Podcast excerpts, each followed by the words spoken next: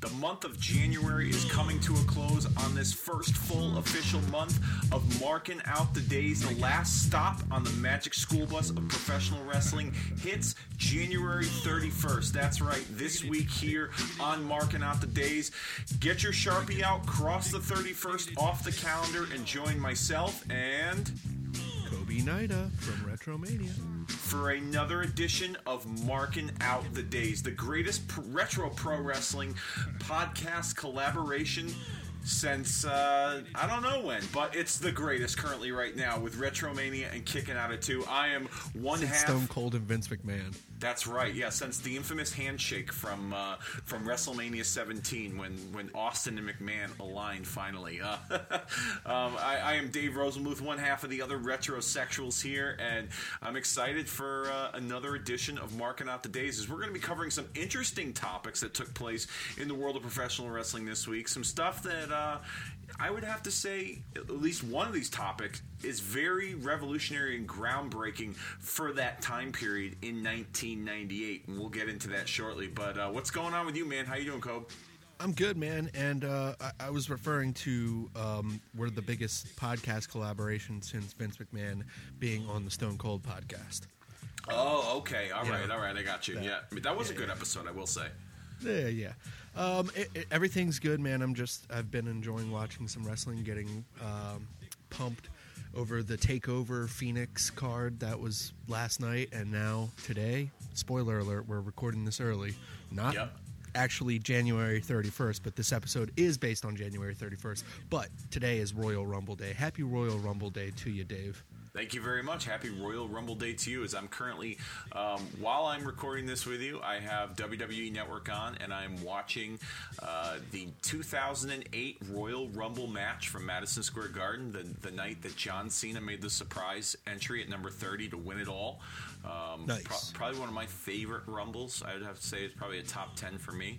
Okay. Um, but yeah, um, you know, like you said, spoiler alert, we're recording this early because, you know, we both have real lives and schedules. So, uh, you know, but we're going to be discussing January 31st in wrestling history. Um, and uh, tell me what's going on in your neck of the woods of Retromania and uh, Hulkamania is dead. Yeah, we're kind of like we're kind of like NXT and ROH, where we we we do our shows early and then we release them to you later. Yeah, yeah. So um, this is actually a busy week for me. Um, a lot of New Japan stuff coming back and Ring of Honor cards. Ring of Honor G1 Road to Super card has their tag league, and then New Japan will be having the Road to New Beginning this week. Um, Okay. I'll be having some coverage there, as well as a special. Um, retro mania retrospective look back uh, like like we do on this station here retromania everything is retrospective.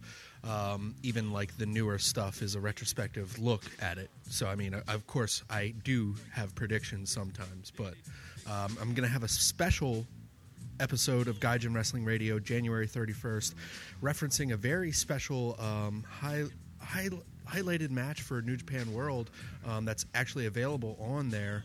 Uh, it's Jushin Thunder Liger against, um, I'm sorry, it's Jushin Thunder Liger against Naoki Sano. Um, this is a great junior heavyweight match from 1990 uh, January 31st. So that episode will be dropping today as well, special Gaijin Wrestling Radio, as well as we have Hulkamania is Dead, episode 13. We just ran down the 1991 Royal Rumble, and we're feeling all the Royal Rumble fun. What's going on over at Kicking at, Out at 2, Dave? Well, you you certainly know a lot of what's going on at Kicking Out at 2 this week because you joined me for your Kicking Out at 2 debut. Spoiler alert, we recorded that earlier today as well. That drops on January the 30th over at SoundCloud.com, uh, where Kobe, you and I, we covered the 1996, January 1st, 1996 edition of Monday Night Raw and the infamous first and only time in WWE history that we saw the Raw Bowl, which was a very Super Bowl inspired theme, uh, football themed, I should say, episode of Monday Night Raw. Uh, you had uh, you know guys dressed up in the football jerseys, and the, the ring canvas was green with the lines painted. The referee Earl Hebner looked like an NFL referee. Probably had the same skill levels an NFL referee, according to most fan standards these days. Um, just kind of brought the football theme to kicking out at two in anticipation for um, the Super Bowl, which is upcoming this weekend with uh, uh, the, the Patriots and the Rams. So I thought it would be uh, a, a lot of fun to take a look back when pro wrestling and the gridiron went head to head in the squared circle. Uh, we talked a Yeah. little bit about um, some uh, moments of uh, you know football players involved in wrestling history, the good and the bad, some of our favorites, and also discussed some of the guys in today's world in football. Uh, current players as well as uh, some retired players that could have a fair shot at, at being a uh, marketable figure in the world of professional wrestling. So it was definitely a lot of fun. And Yeah, uh, spoiler alert: we had fun. Yes, we did have fun. Yeah, that's that's a yeah that's a that's a very good spoiler alert. And uh, this is not a spoiler alert, as next week on Kicking Out at Two, February the sixth, we're we're, we're on Kicking Out at Two. We're doing you know WrestleMania theme shows to get you ready for WrestleMania season. Um, and you know Royal Rumble starts it, and we're going to continue on that path with um, you know WrestleMania Game Changers set to drop next Wednesday over at SoundCloud.com. As uh, we're going to discuss some storylines that that altered the the the card for that year's WrestleMania drastically. Uh, cosmic shifts in WrestleMania uh, events, if you will, because of certain storylines, whether these uh, happenings took place behind the scenes or in front of the camera. We're going to cover some of the, the, the most memorable storylines in WrestleMania season that, that uh, brought a cosmic shift to the, the WrestleMania card in that particular year. So be, in, be on the lookout on the road. Exactly, exactly. Great, call, great call there. I, I was trying to find a, a word without using cosmic shift more than once, and I've, I've hit it three times now. So I, I- think I'm good with it today. Unless Thanks, I keep Vince. going, unless yeah, exactly. Unless I keep going with it. If I keep going with it, then we're Hey, gonna have to get. a- thing. Yeah, we're gonna. It might be my gimmick. Yeah, Sure. it might be my Yeah. Dave Cosmic Shift Rosenbluth right here on Marking Out the Days. But um, yeah, that's what's going on over with me. You can find you can find Kicking Out of Two, Facebook.com forward slash Kicking Out of Two. You can hit the like button. You'll be doing me a great favor, uh, making me feel special that you're just one more person that likes my podcast. So do that over at Facebook.com forward slash Kicking Out at Two. Uh, you can find links to archive shows and all kinds of great discussions and debates with all of the entire Kicking Out at Two crew that, that has hit that like button and followed me as well, as well as Twitter. You can find us on Twitter too. I the following's not as strong, but I have fun by myself on Twitter. Um, kind of kind of reminds me of how you know my dating life in high school. I had a lot of fun by myself uh, when I when I was younger. So um, this time I get to do 140 characters or less. So if you want to give us a follow and help me not have fun by myself, but with you, then by all means, our handle is at kicking out two K I C K N O U T and the number two, and that about does it for me on that front. Hell Kobe, yeah. let, let's get into it, man.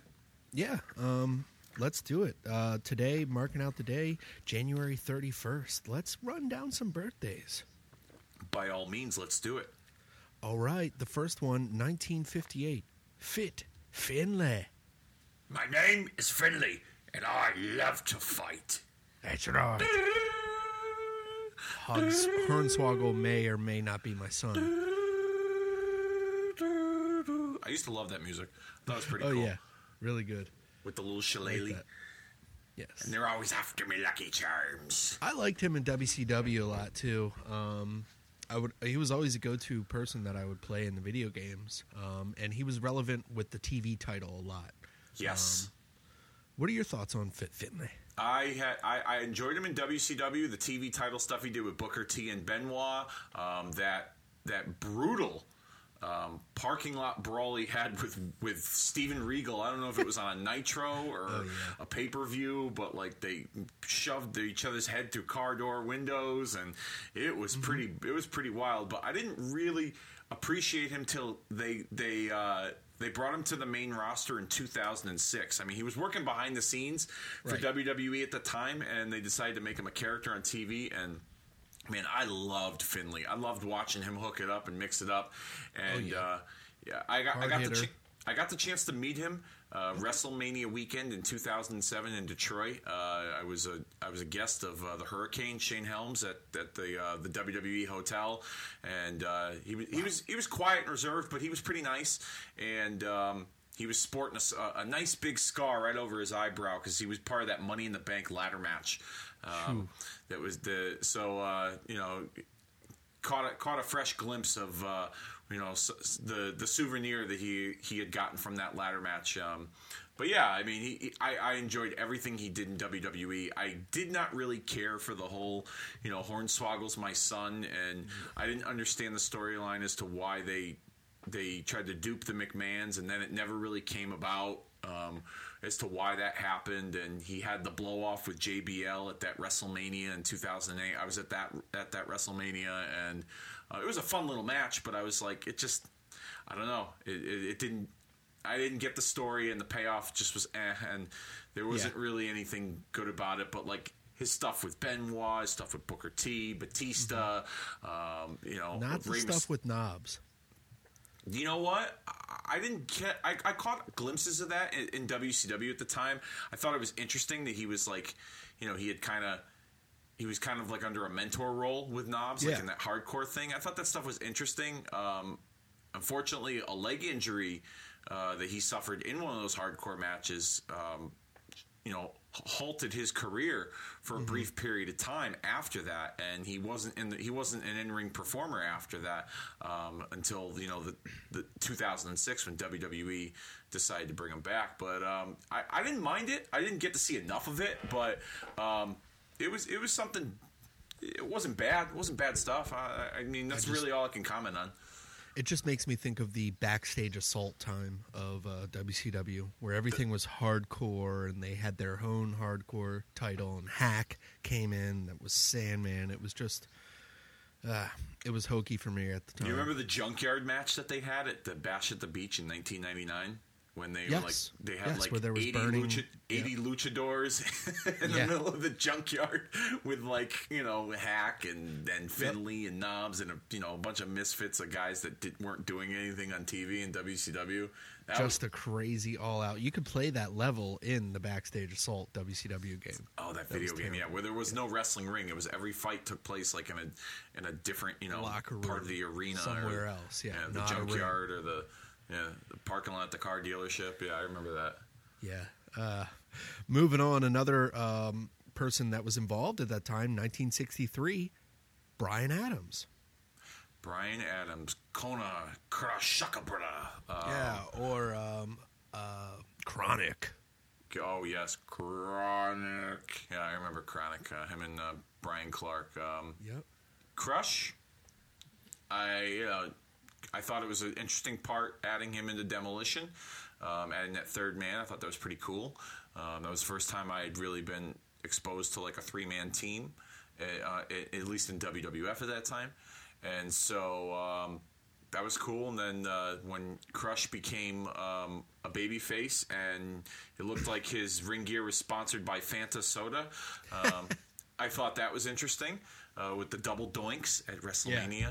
In '93, and then when he turned bad and joined Mr. Fuji, and they made Crush. Uh, look like a, a, a, foreigner, or made him sound like a foreigner, even though Hawaii was a part of the United States of America. Yeah. Um, that wasn't bad stuff either. The stuff he did with Randy Savage was cool. Um, I could have done without him being in the NWO. It didn't do anything for me. Okay. But um, the Chronic stuff was kind of cool with him and uh, Brian Clark, and they were they were like a poor man's version of the APA, but you know, uh, they were breaking necks and cashing checks, and I thought it wasn't. I thought it wasn't bad stuff, but um, they were a stoners version of APA. They weren't alcoholics; they were stoners. That's right. That's right. The whole chronic, yeah, I guess with the the, the two yeah. Ks. But yeah, I mean, uh, you know, unfortunate that he's no longer with us. Um, I thought he was a, a, a solid you know, uh, big man in mm-hmm. wrestling. Do you remember? Now, here's another thing. Do you remember in and we kind of talked about this on the Raw Bowl episode in terms of your your memory with wrestling. But um, do you remember when he returned to WWF in 1996? And oh yeah, they had the storyline where he was like locked up in prison, like he like and they did the dreadlocks the, and yeah, the, like, plaids really, and then he had that tattoo on his uh, forehead. Yeah, and they gave him like the con- they gave him like the nails gimmick, like he was the convict.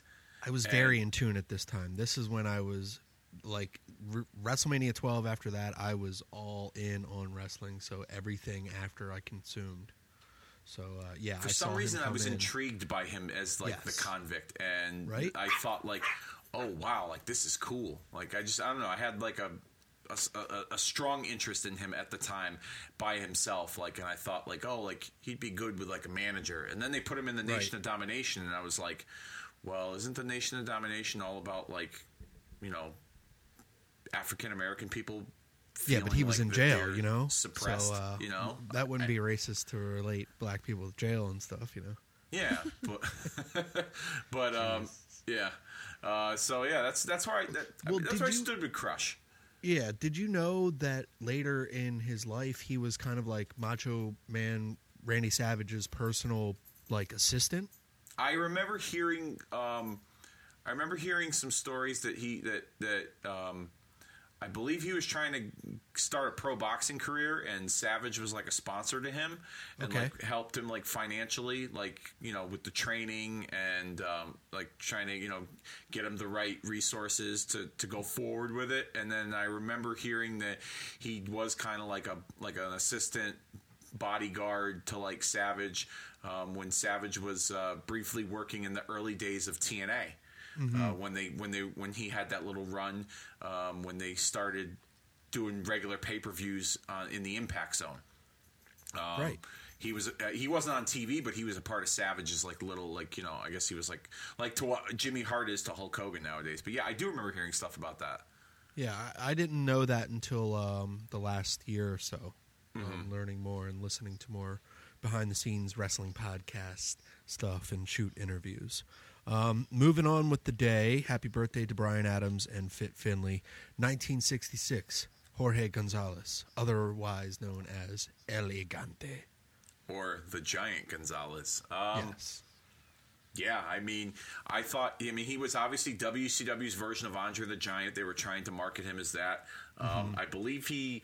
I believe he was. Um, he was. He was. Uh, he tried out to be a basketball player for the Atlanta Hawks because he played basketball in Argentina, and the Hawks were looking to like you know get this guy on their squad, and for whatever Yep. reason, he didn't work out. And I believe it was Jim Herd who was who was like running WCW at the time.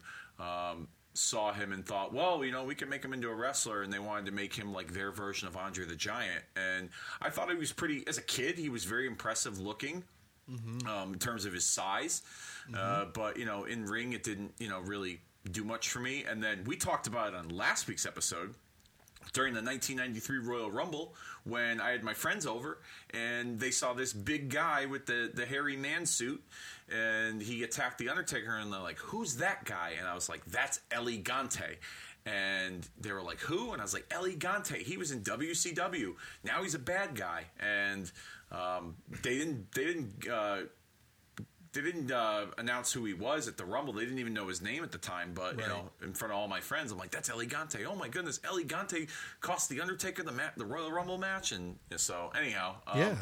yeah. I mean, poor guy is best remembered for that god awful uh, airbrushed. Uh, uh, man suit and the the horrible match that he had with Undertaker, but um, Yeah. I'll have to send you the picture. You could probably put it up on the Retromania Facebook page, but um, Definitely. Apparently, um, before Hogan left in '93, after he had dropped the title to Yoko, he worked some European dates um, as like part of the, his final obligations to the company, and he worked a few main event matches with Giant Gonzalez. Yep, and I have I a- I have a picture of it. Um, I'll, I have a picture of it on my phone. I'll have to send it to you. You can put it up on the the Retromania Facebook page this week. But yeah, Hogan I- worked a couple matches with him, and then they they kind of became friends. And he was on an episode of Thunder in Paradise, I believe. He was in too. the pilot movie. Yes. As a matter of fact, yeah, he was like one of the bad guys, like the like the henchman of like one of the bad guys in the movie. And yeah. as a kid, I was like, oh, he was intimidating. Even though even though the WrestleMania nine stuff was hokey, like I remember that and thinking like, Jesus, this dude is like nine feet tall. Um, yeah, I mean, they they got me, you know. Yeah, uh, just and like now when I got the network, I was able to see his run in WCW, and I uh, vaguely remember like seeing his face as a child on like the videotape cassettes and stuff.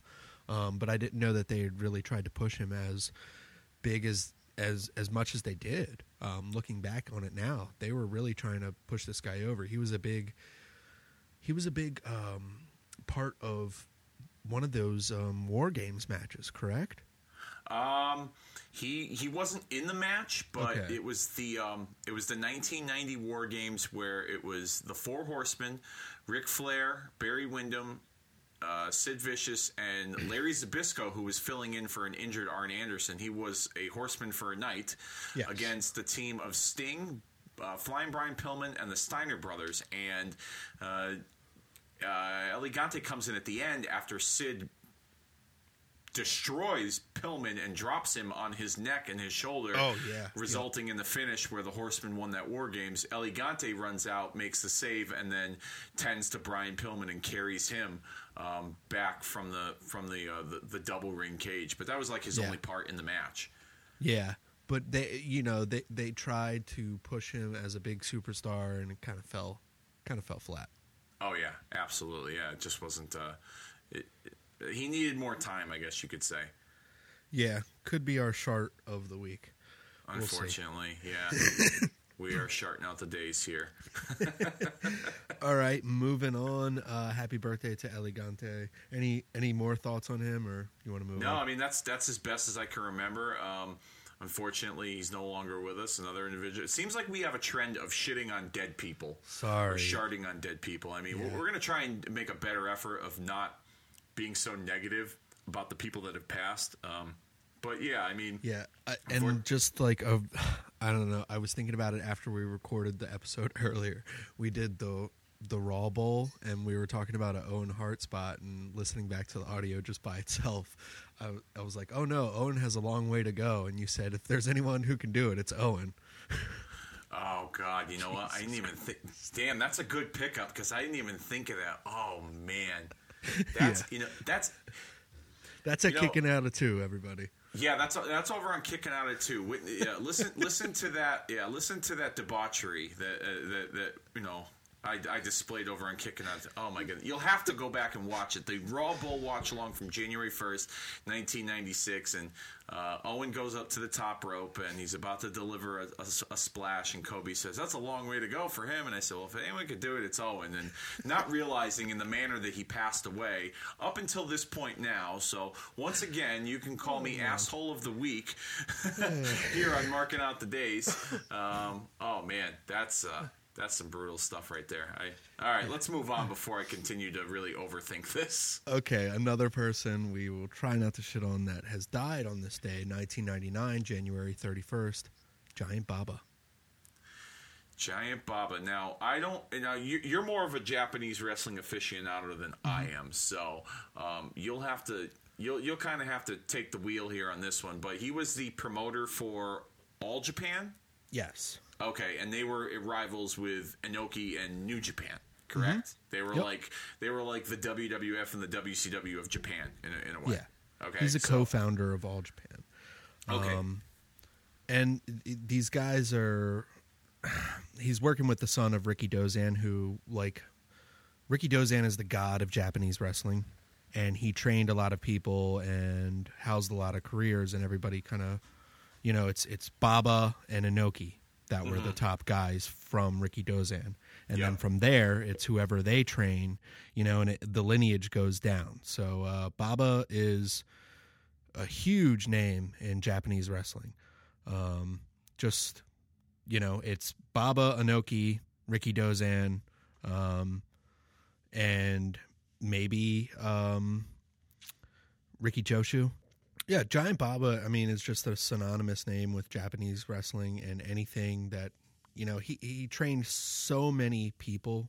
Um, it just the lineage goes on, and he was a main face himself for a long time. Um, you know, teaming up with Jumbo Tsuruta, the likes of Andre the Giant, Dory Funk Jr. Um, you know, just really cool stuff throughout the 70s and 80s. And then, you know, he would show up in the 90s here and there, and it was a mess. But uh, yeah, but um, he died of liver failure in 1999 at the age of 61. Um, but yeah, he was born with gigantism. This huge guy, Giant Baba. He was the Andre the Giant of Japan. Yeah, and I just saw recently, um, there was a, um, I believe it was like one of Andre's last matches, like physical matches he had, um, where he tagged with Baba in All Japan. Like I, th- I believe he was still under contract with the WWF, but obviously Vince had like a, um, a uh, you know, an understanding Yeah. that you know Andre wanted to go make some money because Vince, you know, couldn't. You let me do what I want to so- do. So pretty much, yeah, he was the boss, so he let him do that. Now, you might also know this too, and I actually have a picture of this on my phone as well. But I believe All Japan and Baba had a relationship with Vince McMahon in the WWF for a brief period of time, if I'm not mistaken. They did. Um, Okay. They, you know, New Japan and All Japan have both worked with uh, WWF and WWWF throughout the years, plenty of times.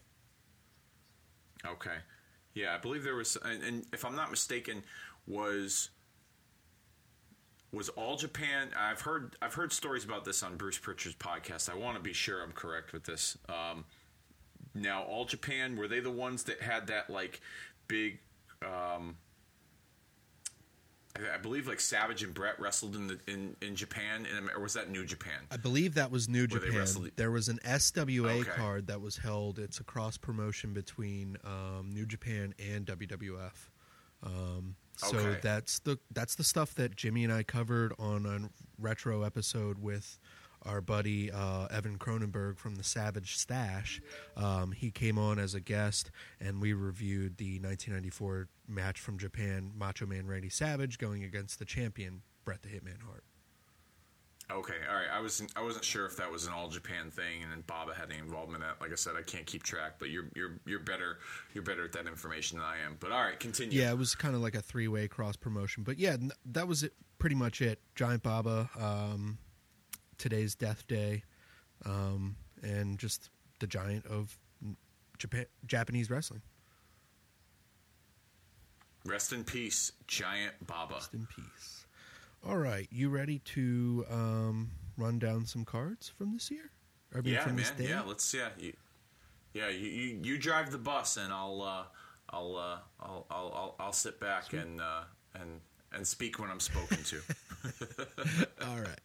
Well, uh, let's do the first trip on the bus here. 1972. It's a Madison Square Garden house show. Pedro Morales defeating Professor Toru Tanaka via disqualification. Classic stuff during the times of the champions always winning by count out or DQ to keep the heat on them so they can run more towns, you know? Yeah, yeah. I mean, uh, that's that's textbook uh, during that time period. I don't have a whole ton of knowledge regarding that time period and that era of wrestling, but um, from what I do know, it seemed like Pedro wasn't the only um, top guy in the Northeast Territory that is, especially at the Garden, that had, um, you know, I wouldn't say non finishes, but you know, not decisive finishes. Bruno had several of those Right. too, disqualification victories or count out victories. The only time you really saw, like, from my to the best of my knowledge, and you can correct me if I'm wrong, but the only time you really ever saw um, a decisive winner or finish if it was in like a major storyline, like a huge blow off, like Bruno and Zbyszko in the cage at Shea Yeah. Stadium, or um, Dusty and superstar Billy Graham at the Garden in the Texas Bull Rope Right. match. You know, those are the only times you really saw decisive finishes. Um, or when the title changed hands.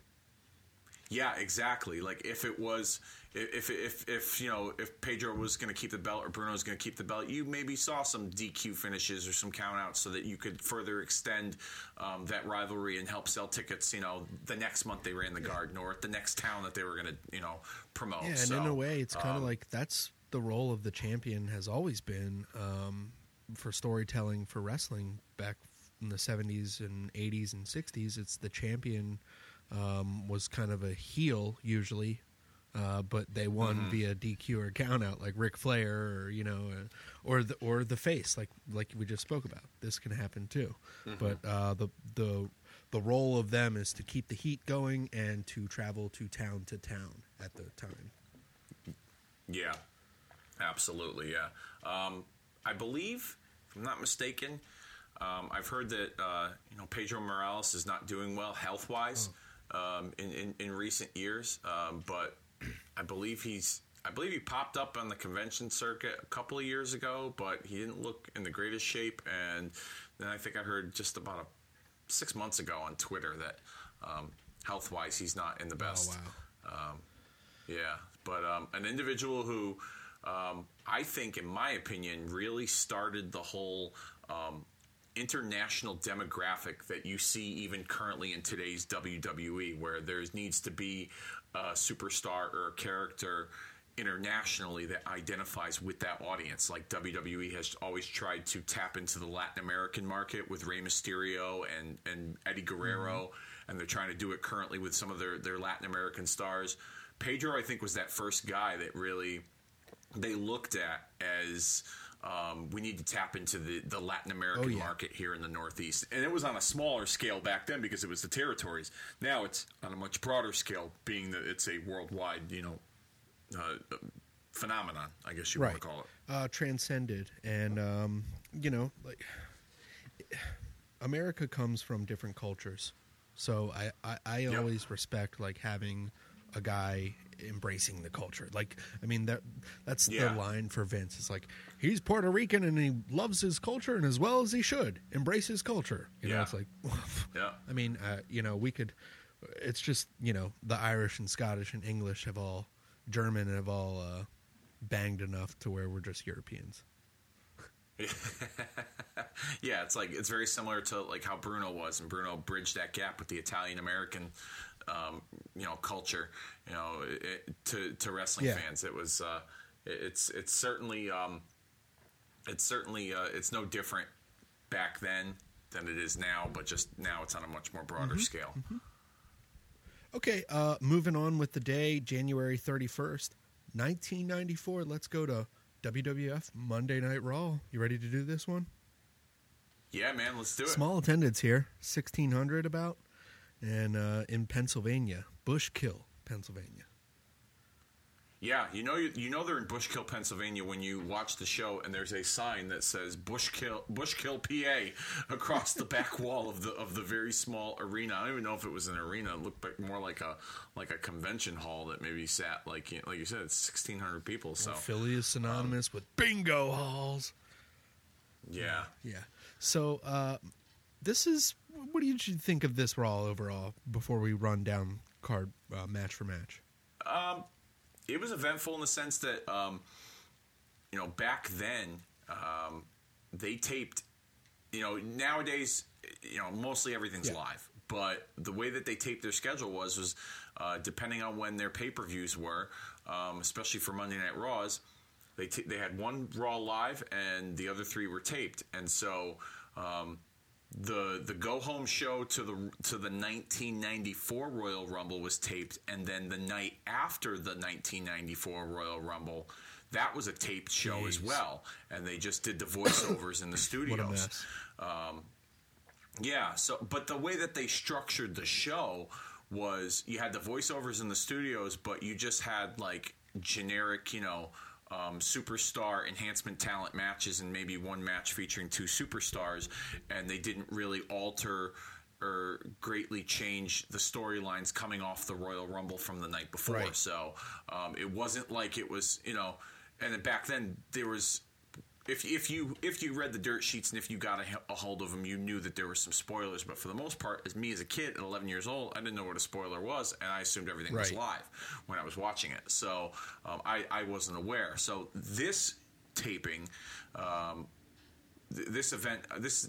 I believe this Raw was live. This was the 31st of January. I believe this Raw was live, and I could be wrong, but um, this was where they settled the the the issue between Luger and Bret, who had tied the 1994 Royal Rumble match, where they were going to um, do a coin toss to determine which superstar was going to get to face the champion first at WrestleMania 10 and you were going to have the title defended twice in the same night. And it was kind of a it was kind of a, a play off of the year prior where unexpectedly at WrestleMania 9 the WWF championship was defended and changed hands yep. twice at WrestleMania 10 the following year the WWE championship would they would be defending it twice but you you wouldn't know who was going to face who depending on the results. So it was kind of like it was it was almost like they were mirroring you know WrestleMania 10 and that championship title picture to what took place on WrestleMania 9. It was almost like, oh, we got a little lightning in the bottle here with with the unpredictability with the two championships. Why don't we just advertise that the belt's going to be defended? Yeah, anything can happen and in I the WWF. Kind of, yeah, exactly. That old adage, anything can happen in the WWF, and I thought that was very interesting. Um, even as a kid. When I first when I first heard that they were doing a coin toss and the title was going to be defended twice, I was like, "Oh, this is WrestleMania 9 all over mm-hmm. again." And this is the point where I started to feel a little bit more sympathy towards Bret, even though I wasn't a Bret guy, and I felt like, "Well, this has got to be the year that he gets his redemption, he gets his revenge, and he gets his belt back that he that he lost unfairly the year right. prior." So I thought the coin toss element um, kind of had a big feel to it and you know we'll get into that um, you know as as we run down the card but that's what i mostly mm-hmm. remember mm-hmm. from this show um, and yeah that's that's yeah.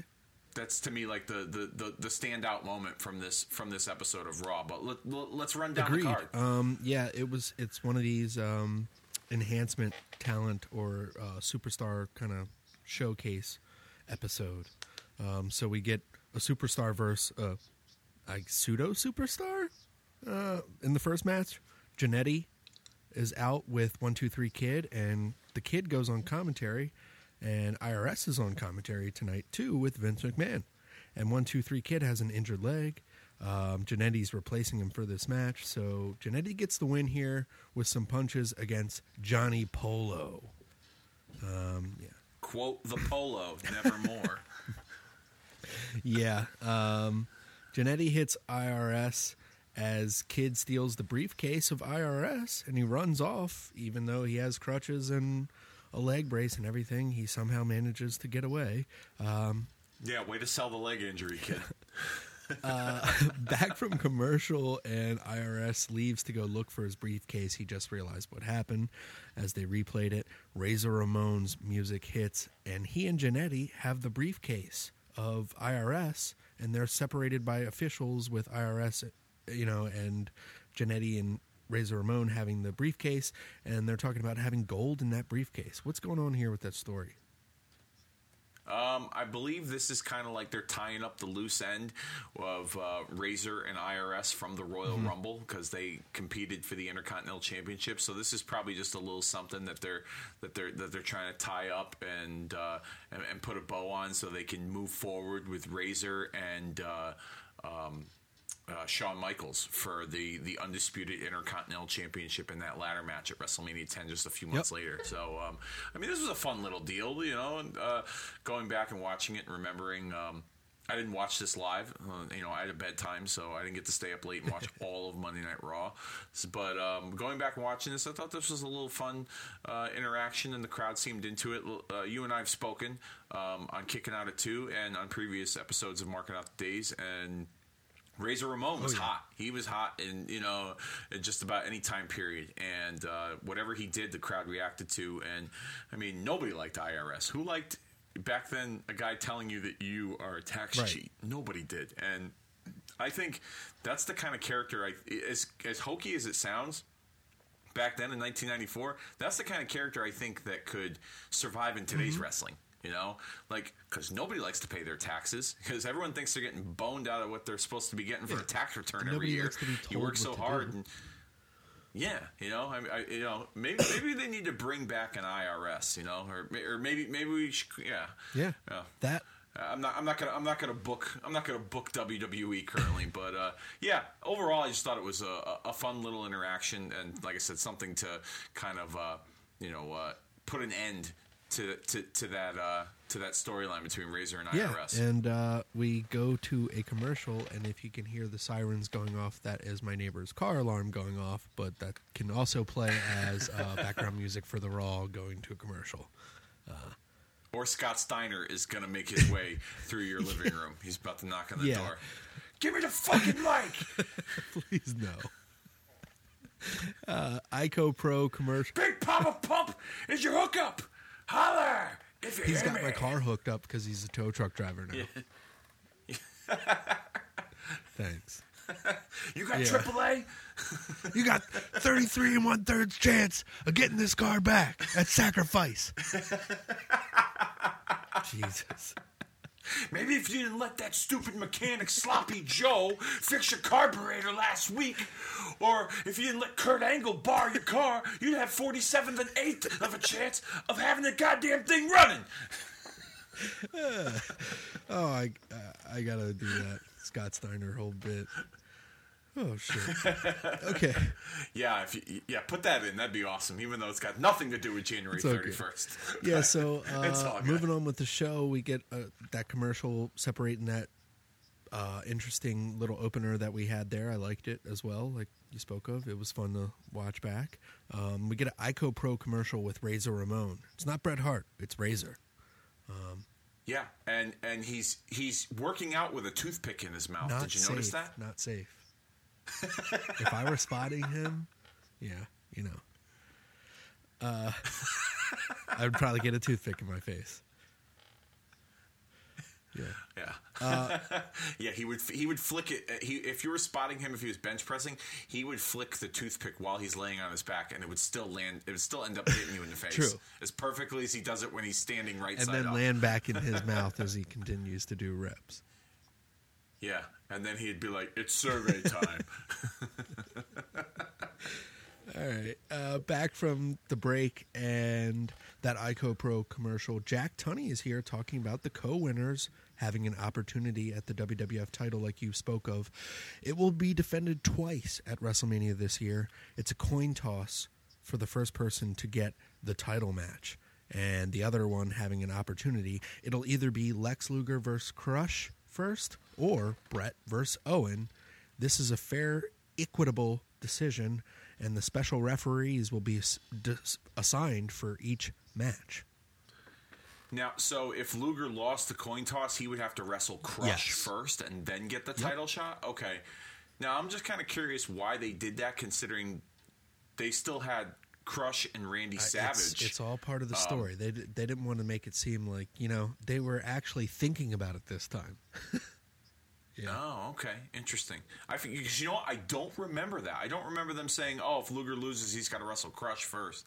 I did. I did not remember that. That's funny. that Neither you did I up. until this episode, but uh, yeah. So that he's talking about that. We get match number two. It's Bam Bam Bigelow defeating Miguel Rosado. Bam Bam yells he wants doink, headbutts Rosado. One, two, three. It's over. Nothing right home. Yep. Bam Bam Bigelow goes back to his day job as a as a uh, a carny attendant, uh, trying to steal your money so you can uh, uh, win an oversized stuffed animal. That was one of the occupations that we chose for Bam Bam Bigelow on the Royal Rumble 1994 watch along on Kicking Out at Two. Love it. He's a carny attendant with his with his flaming onesie. Nice. Love it. Did now? Did you notice that him and Luna kissed here? I didn't know. Were I they did a not, thing?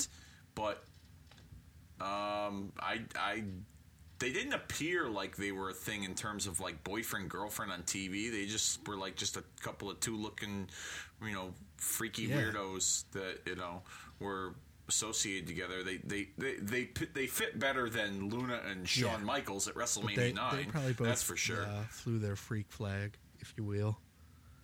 yeah. Okay. Yeah, but I mean, it was um no, I didn't realize that they kissed in this, but I mean, in 1994 as a kid, it would have Yeah. made sense, you know, because they both, you know, they both just looked like they would Right. be together. Like Luna and Bam Bam would work the carny I mean, circuit they got and travel matching with the rest of the circus. yeah, she's got the side and he's got Right, the whole right. dome, you know. So Yeah, moving um, on. Yeah, it makes sense. Moving sense. on with this episode of Monday Night Raw, we go to a commercial with a nice graphic of a 3D coin spinning, having Bret's face on one side and Lex on the other. I like this. Modern technology in 1994 at its Yes, finest. Um, back from a commercial when we get the coin toss segment. Bret is clearly more over here than Lex with the fans. Um, Lex calls heads, and he gets to face Yokozuna. Bret has to face Owen. Um, Fate and Bret wishes. Oh, sorry. Bret talks about fate, and he doesn't want to face his brother Owen. He wishes he didn't have to, uh, but he wishes Lex all the best of luck in the world. And they shake hands, and we hear the classic WrestleMania music, and we go to a commercial. Nice little segment here. What do you think? Yes, it, it felt very big time because you had all the officials in the ring. You had like you know Jack Lanza, Tony Garea, Arnold Skoll, and uh, I think J.J. Dillon was even in there. Um, so uh, you had it, it made it feel big time that like you know this coin toss was to determine the, the the high stakes for WrestleMania, which I thought was pretty cool. Um, the Bret Owen thing was inevitable. Um, and I'm surprised that they jumped to that so quickly after Owen's turn. I thought that like I mean, as a kid, I didn't think this, but looking back on it now, imagine if they would have milked it to the point where Bret was like refusing to fight his brother, and Owen was like baiting him into a match week after week or month after month, and then finally he gives in and decides, "All right, I'm going to wrestle you." But instead, in this instance, they they just announced it. All right, Bret. Well, since you lost the coin toss, you're going to wrestle Right. Owen first. Then you're going to get the title shot. I think Like, we had I- already seen the Bret and Owen feud with the steel cage match and everything that they had had before.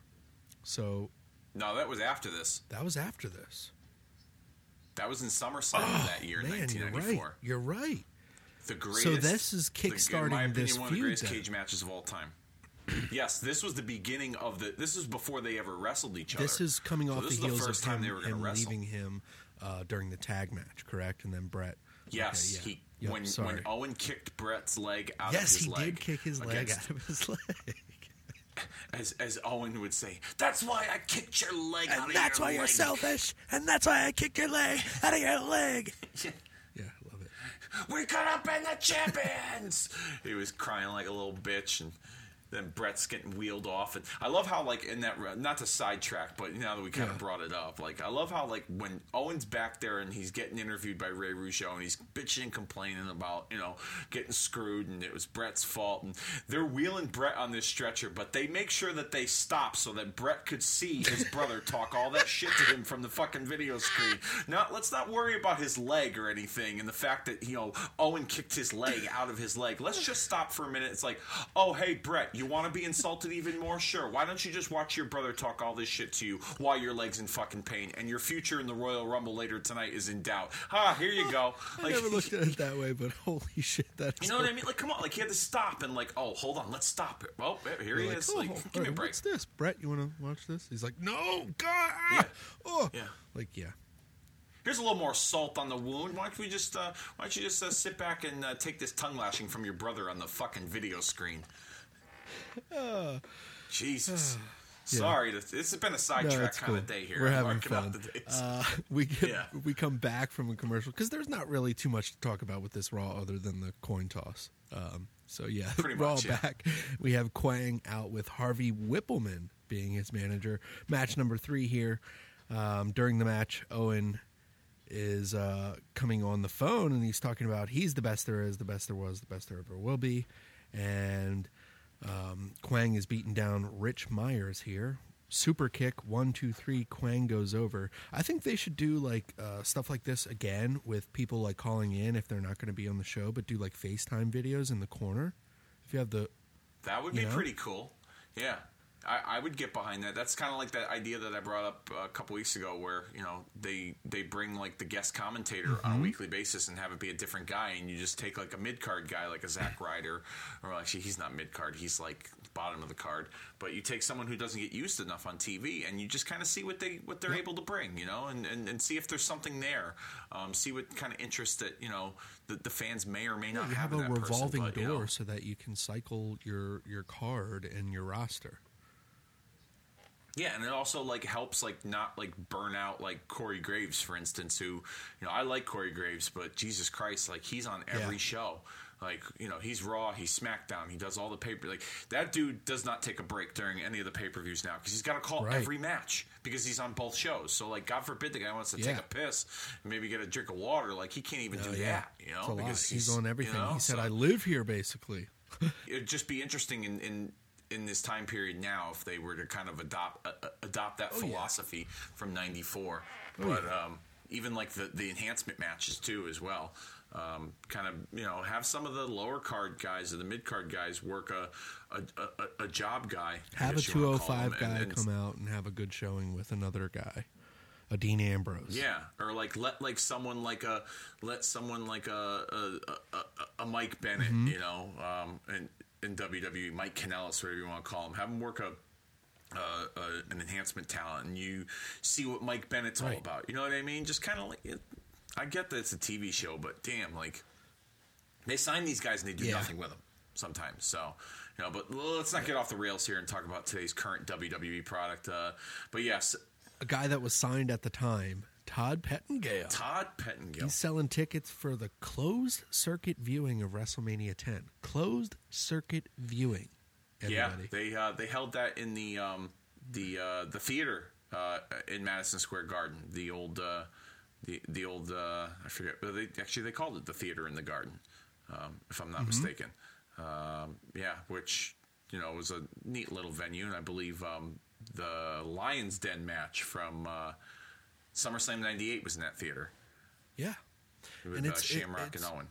It's cool. Like 1994, I didn't know that they were still doing closed circuit viewings of pay per view stuff like that. That's how I watched WrestleMania three when I was four years old. Okay. My- yeah, my- 87. That's a little different. No, no, I get it, but that was the first time I ever I was ever exposed to like seeing wrestling live, like not in my home. Like I didn't go Okay. to like a, like that was the I watched WrestleMania three in a closed circuit movie theater. My father and I paid four dollars. I mean, my father paid four dollars. I was four years old, so I didn't pay for shit. But Cough my, it fa- up. my yeah, exactly, yeah. I had, to, I had to give up my allowance for making my fucking crib, you know, to go to to go see WrestleMania three in, a, in an old porno theater, you know. Right. But um, yeah, that's that's that's that's what I was doing at four years old. I was making my bed to make sure I could see Hogan wrestle Andre and, and Savage and Steamboat go at it. But um, yeah, eh, closed circuit for 1994. I didn't realize they still did that either because pay per view was a thing back then. That that's it. That's interesting as well. Todd Pettengill, WWF Mania. Yeah. Yeah. Moving on with the show, Undertaker has a segment with Paul Bearer talking about the Undertaker not being gone and he will never rest in peace. And the Undertaker will return. Oh, yes. He will return. I He's not coming like Kane. He'll return. return. Yeah. So, a little segment there building up Undertaker before WrestleMania 10, which not part of. Yeah, Right? that was strange. that was strange that he was not a part of that. I thought Yeah. at the very least, as a kid, if he wasn't going to wrestle Yokozuna, he was at least in there with like some of the guys that helped lock him in the casket, like a Bam Bam Bigelow or an Adam Bomb or Yes. um, you know uh, Diesel. Even you know what I mean? Like I thought, like at least he was going to get his revenge on some of those guys, and then eventually he'll lead him to Yoko. You know what I mean? like instead, we got Adam Bomb and fucking Earthquake with Sy Sperling from the Hair Club for Men and Harvey Wippleman at WrestleMania 10. Thanks, appreciate it. That was worth the fucking twenty nine ninety five I spent. Speaking of Earthquake, he's in the next match. He makes a return here. Um, during the match, uh, he's going against Corey Student. He's teaching him a lesson. Uh, Jannetty accepts the challenge of IRS for next week's Raw. So we're, we're going to have Marty Jannetty against IRS. Woo, woo. We get a big leg drop and a power slam from Earthquake, and then that bur- big Earthquake splat. One, two, three. Earthquake goes over in this match. Yay. We Yeah. brought Earthquake back so he can have a two minute squash match at Wrestle fucking Mania 10. Yep. Yay. Yeah. Back from a commercial. Yeah, I mean it was it was nothing really. I mean he makes a return. I guess I was kind of hyped as a kid, but yeah, I just remember he was shortly later he was Avalanche and Shark and then John Tenta in WCW. Yeah. Um, I'll be honest with you. Um, as a kid, I hated Earthquake because he almost killed Hulkamania.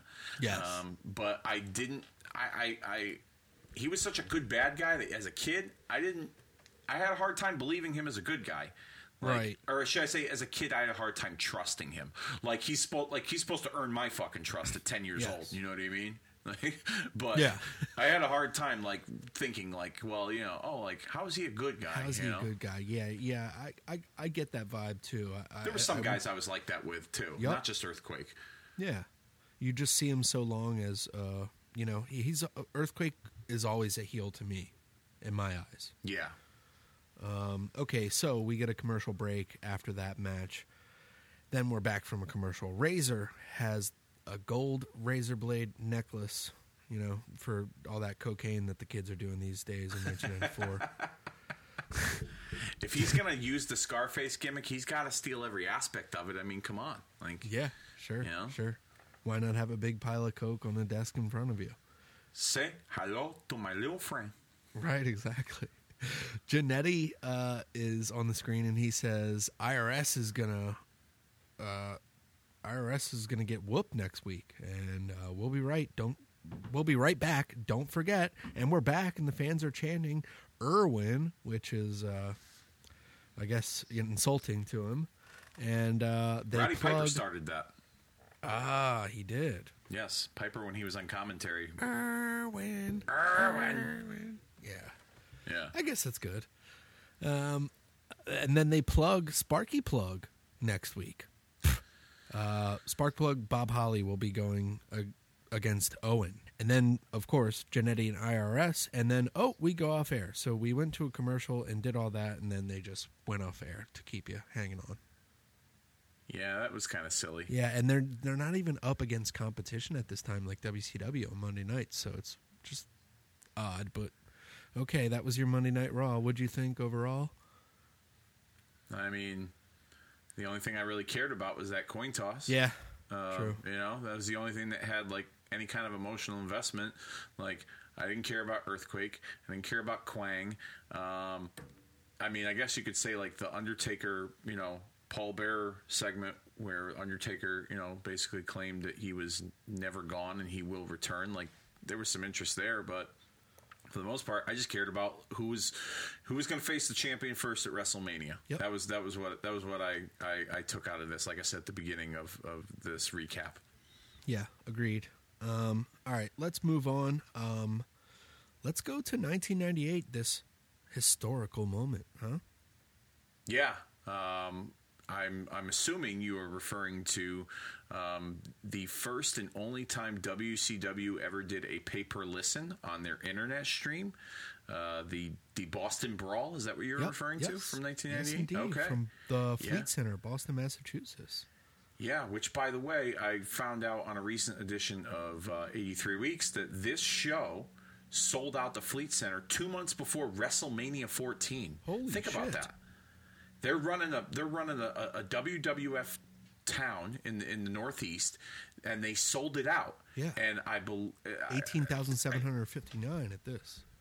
Yeah, that's crazy. Re- Two months before WrestleMania, Yeah. and that WrestleMania is regarded as one of the the the, the most profitable Well, uh, from a financial standpoint. Not to jump ahead, but this card was good. But I mean, this is just just shows you how hot wrestling was at the time, nearly Oh, 21 absolutely, years man. ago. Absolutely. I mean, look, th- this card, honestly, like, as a kid, I would just remember, like, I didn't understand why um, they were doing a pay per listen. Like, I never, I never found the appeal as a kid. Like, my father would listen to Mets baseball games in the car if we were in the car, you know, on the radio, Right. or a Giants football game, and I never And found that's something you could listen to, right? Yeah, and I never found the appeal in listening to a sports event.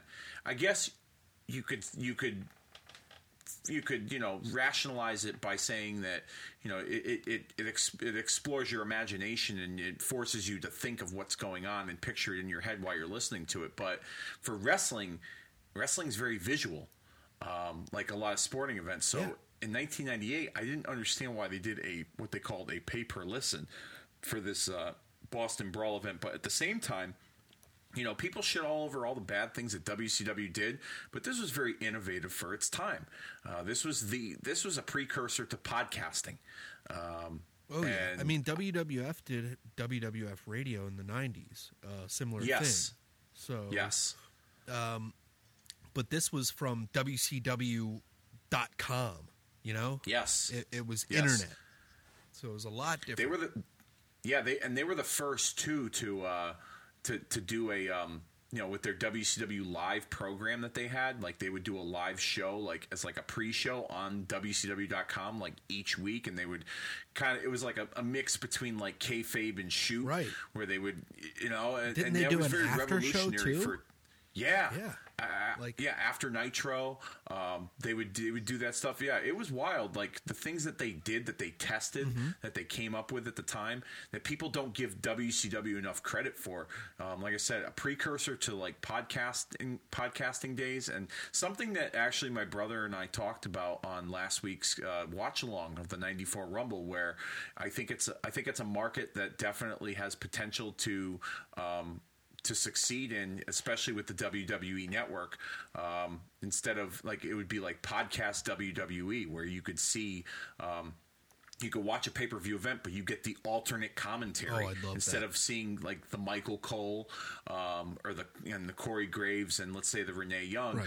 You could wait like twenty four to forty eight hours, and you could watch the the, the pay per view event with alternate commentary from fucking let's just say for argument's sake jim ross jerry lawler and a random legend you know calling that Yeah. event or you an active Kinda- superstar that's not being used on the card. exactly yeah yeah Um, that stuff would be like great. that yeah That would be great because it would be like it, almost like like you say the podcast that we're doing here. It's almost like conversational, and it's easier to Yeah. watch along. Like that Exactly. raw that we did on Kicking Out at Two. That was fun to do. You know. Yeah, it wouldn't be. Yeah, exactly. That's exactly what my brother said too. That's exactly what Justin was saying. He was saying that you know you wouldn't necessarily be calling the action, but it would just be more like two guys that are watching wrestling, just kind of BSing and bullshitting, and you're you're listening along, just kind of like what anybody does when they're watching wrestling, sitting in, sitting on the couch with with their buddy. Right. You know. Right. Um, but this was very revolutionary for its time. I thought this was great, and uh, at least now I, I didn't understand it back then. But looking back at it now, I was like, man, if WCW tapped into that market a little more and did more of those, uh, it, it was. I think it would have been a good source of revenue long term. Yeah. But um, this card, looking at it now from the notes that you that, that you sent me here, um, for the most part, this is some pretty good stuff here. Right. Like this is like the cream of the crop of WCW in 1998. I want to see this card. Damn it. Yeah. Goldberg defeating Buddy Lee Parker in under a minute and uh, minute twenty seconds.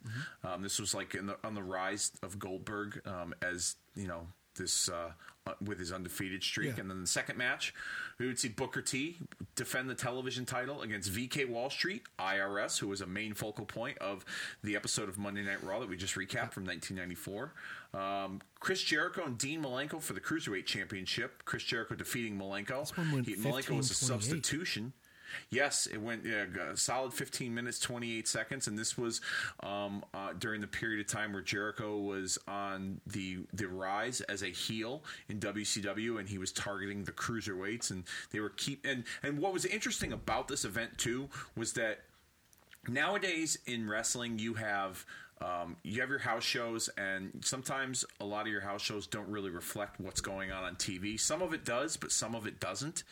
And in this instance the majority of this card really reflected on what was taking place on WCW television Agreed. if you were if you were a listener so um, Jericho kind of running through the cruiserweights doing the stuff with Malenko uh, was pretty interesting uh, a match that probably didn't deserve eight minutes and 59 seconds. Steve Mongo McMichael defeating Greg the Hammer Valentine. I want to see this Uh, so bad just for just for because the two guys in it. Come on. Wouldn't you want to see that? I mean, Nine minutes of your life, Dave. nine minutes of my life. You know, I could spend I could spend nine minutes doing a lot of other things that I probably shouldn't even mention on this podcast. But I'm going to leave it at that and move on with an interesting pairing for this next match. Rick and Scott Steiner defeated Raven and Saturn in eight minutes and 15 seconds. Um, not having real any real issues on this on this uh, this card. Or uh, WCW at the time, I should say. Um, Raven and his flock were dealing with uh, Chris Benoit, and the Steiners were in the midst of the early parts of their breakup, Right. But dealing with their issues with the NWO. Yep. So I thought this was a. I mean, looking at this, um, this would have been a rather interesting uh, card. Uh, Yeah. Saturn's a very snug, physical style wrestler, and I could only imagine how he would have hooked it up with a guy with guys like Rick and Scott and, and Raven's Raven. Right. So this would have this would have been interesting. Yeah. Um, and then the next match here, which is probably the one of the one of the studs of this card, um, I would imagine. Don't know how well well it did, but uh, 15 minutes and 32 seconds, we were treated to Chris Benoit defeating Eddie Guerrero by submission. Hell yeah, it's probably Um, no Steve McMichael and Greg Valentine, but I bet it was a good match. yeah, I'm sure it was. I am sure it was. you- man, I want to see this card. I want to hear it now.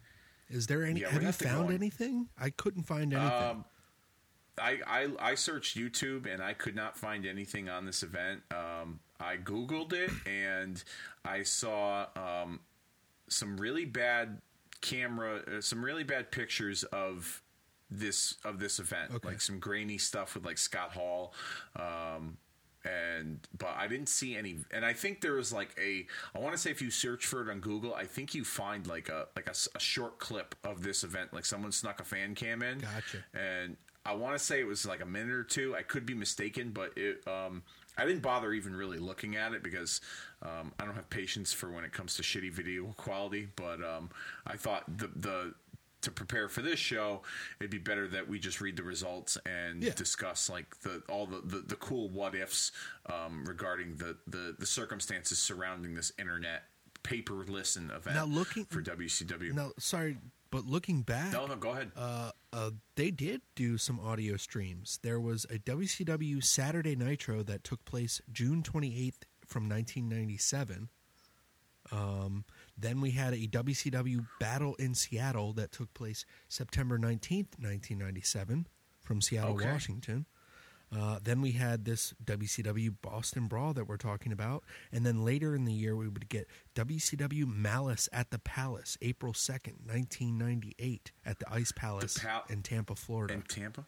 Now, didn't they do one in the fo- in the old LA Forum got- where the where the Lakers and the Yeah, Kings we played? got two more. There's the WCW Okay. Profiles in Pain, May 2nd, 1998. That's from North Carolina, the Charleston Coliseum. And then Interesting. WCW LA Melee. Wow, that really rolls off the tongue, huh? July 10th, 1998, Great Western Forum, like you said. Wow. Yeah. Okay, so they did a series of these events. That's interesting. That's very interesting. Yep. But I mean, think about it. non-televised event. This is a pay per listen, and they got eighteen thousand seven hundred and fifty-nine people for a fucking live event. Right. That's amazing. Yeah. That's absolutely amazing. And sometimes when you when you hear a number like that and you look at this card, you have to say to yourself, "How the fuck did WCW lose that battle?" Yeah. Like how the fuck did they go out of business with the with the talent that they had and the numbers they were putting in? Like it's baffling sometimes. It is incredible. But you, you you could you could equate it to a number of different things, and that's a subject for another day. Um, as we get to the sixth, the seventh match here, a rematch from the 1998 sold out pay per view event. Bret Hart defeating the Nature Boy Ric Flair in 13 minutes and 32 seconds. Oh, yeah. Moving on here in match number eight, an interesting six man tag team Mm-hmm. match. Um, Diamond Dallas Page, Larry Zbyszko, and the total package Lex Luger defeated Kevin Nash, Scott Hall, and the Macho Man Randy Savage in 10 minutes and 31 seconds. And and then we get our main event of that evening as Sting defeated Hollywood Hulk Hogan inside of a steel cage in 12 minutes and 33 seconds. now, that was a show when that I they look were, at that was a card that they are sorry that was a match that they were running a lot at the time because I saw this lot I saw Sting and Hogan live at a house show for a steel cage match after the Starcade event. you did really Yes, so I talk about it on an episode with Jimmy, episode four, bonus episode of Retromania. If I do a cheap plug myself, it's the uh, wrestling matches that we've been to live. So we run down all the cards that we went to live. Very cool. Yeah. Interesting. Interesting So uh, what do you what do you think about this card? I mean, um it's amazing, right? Yeah, this is. I am very surprised at like that, like I said, that they lost the war um, based on like the things that they were doing, the numbers that they were drawing. I mean, but the, like you said at the beginning of this, a testament to how hot wrestling was. The they sold out the Fleet Center in Boston, which is now the TD Garden, um, two months before WrestleMania sold it out. That is just very it's fascinating to me. I can't tell you how fascinated I am by that by that notion and that number that that, that we're reading here. But um, you know what's interesting about the, the this card, the main event, Hogan and Sting in a cage. That should have been the main event for Starcade, and Right. they should have done it in a cage. And we could sit here and play, you know, revisionist or you know fantasy booker or whatever. But um, That's the ultimate payoff. I feel like a match of that magnitude at that event would have been huge. And because they had that screw job referee, you know, fuck up that they did with Nick Patrick and Bret Hart, and then they we talked about it on last week's show, like they had the the the, the announcement of the Super Brawl rematch at the sold out pay per view. Um, then if that was the case, why didn't they do the cage match at Super Brawl? Uh, you know what I mean? Like why wasn't Super Brawl? Why weren't the stakes higher at the Super Brawl match? Right. You know, instead it was just a straight up regular match that time. Yep. Didn't understand that either. But um, I would like to have seen Sting and Hogan in a cage for the title, whether that be Starcade or Super Brawl. I think it would have worked. Yeah, and think about it. They were they were running that show. Uh, I mean, they were running that match through towns. So why not do it for a fucking pay per view and make some money? Yeah. Uh, I don't know. Yeah, we. The question remains: Why did they lose? But then there's the answers as well as books like the death of WCW. I, I bought that book. Do you, have you have you read that? no, I haven't. I mean, to be quite honest with you, it's a lot of like you know ex- excerpts from the dirt sheets and what they've reported, you know, over the years. So I mean, there's some, I'm sure there's some truth to it, but I'm sure there's a lot of you know rumor and innuendo. But however, um, the uh, I want to get the the. The, the WCW Nitro book, Okay. uh, that that it was written by Guy Evans. Yes. Um, uh, Conrad Thompson, Eric Bischoff on 83 Weeks, they praised this book as probably the best example, the best story that was told regarding the existence of WCW. Like, this guy really did his research. He interviewed people that used to work in management in the offices of Turner and all the behind the scenes dealings in WCW. It wasn't just a bunch of the wrestlers that have said the same old speech that, you know, it was, you know, ATM Eric letting everyone run the show. Um, they went into this whoever wrote this book went into great detail um, to and to great lengths to interview people that you know worked in accounting and worked in finance and and things like that Wow. and yeah so it's a it, it's called the WCW Nitro book Uh, Guy Evans That's- is the, uh, the, the the the publisher That's pretty cool. Um, I, I definitely gonna have to check that out. I really want to do a read of the death of WCW as well. I'm I'm getting big into uh, wrestling books again.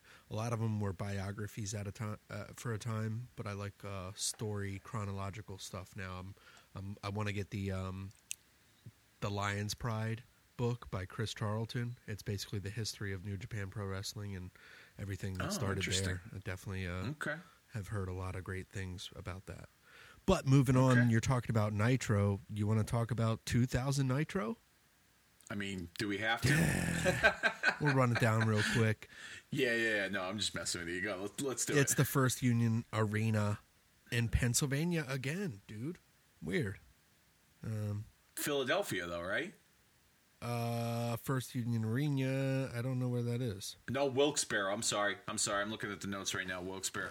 I'm thinking, yeah, because I think the one in Philly was called the First Union at one point. But I'm sorry. Let's continue. Okay. My my apologies. 7,514 people here.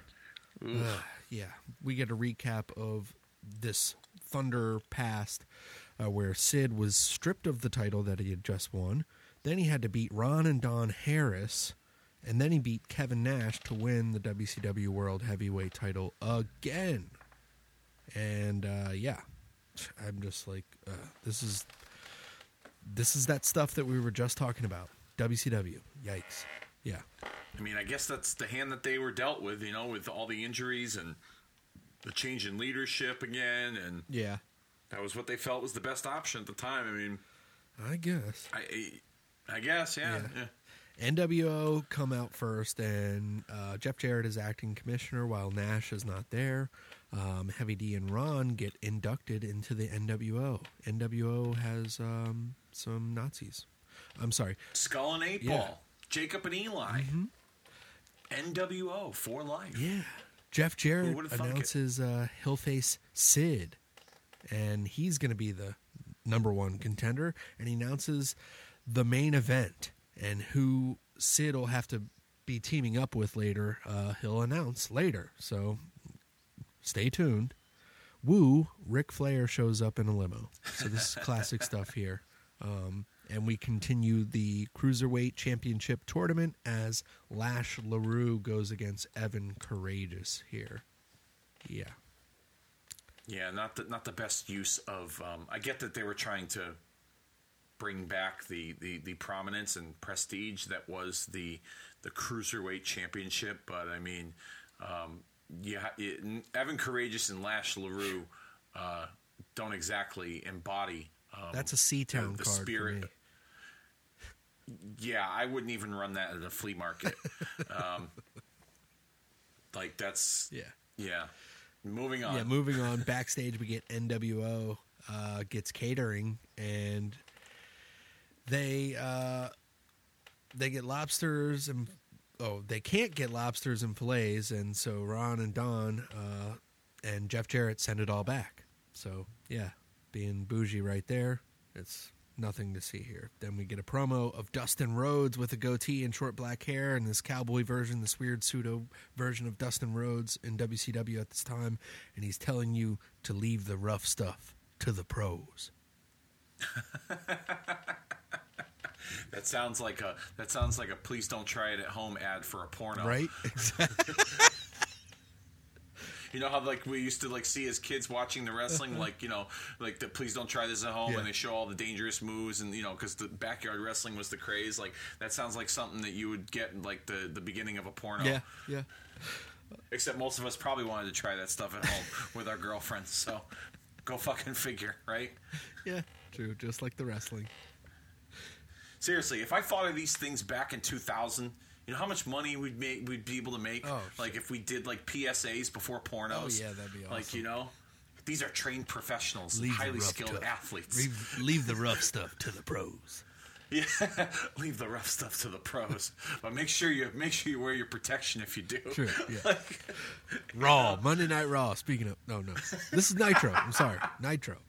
Nitro match two. Here we have a Bensonhurst street fight. Blah blah blah. It's terrible. What the fuck is a Bensonhurst street fight? I don't know. It's something with Big Vito and Johnny the Bull defeating Crowbar and David Flair.